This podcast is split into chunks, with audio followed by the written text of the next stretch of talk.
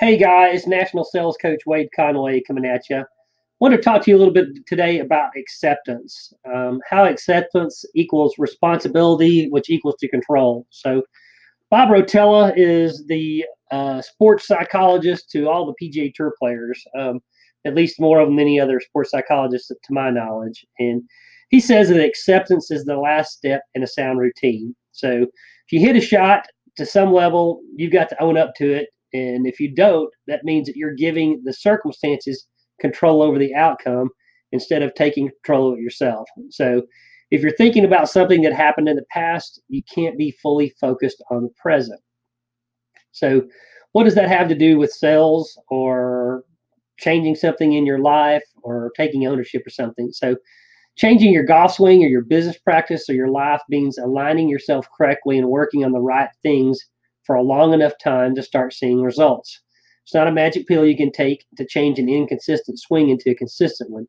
It often takes as long to dig yourself out of a mess as it takes to get yourself into it. So you got to do the self assessment and realize that where you are is not where you want to be. And often that's hard for you to do because you're on the inside looking out. And sometimes it's a lot easier to be on the outside looking in.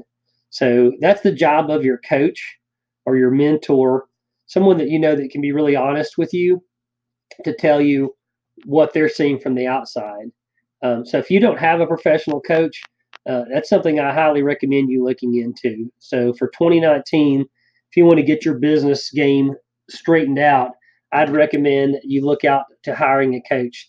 They're going to be one of the first people to tell you and be honest with you and give you that uh, piece of advice that you may not want to hear, but you really need to hear to move your game forward. So you'll be taking responsibility for what's happened and therefore taking control of your future instead of throwing a fit or a temper tantrum and getting all hung up on what happened to you instead of trying to figure out what you can do to make it better.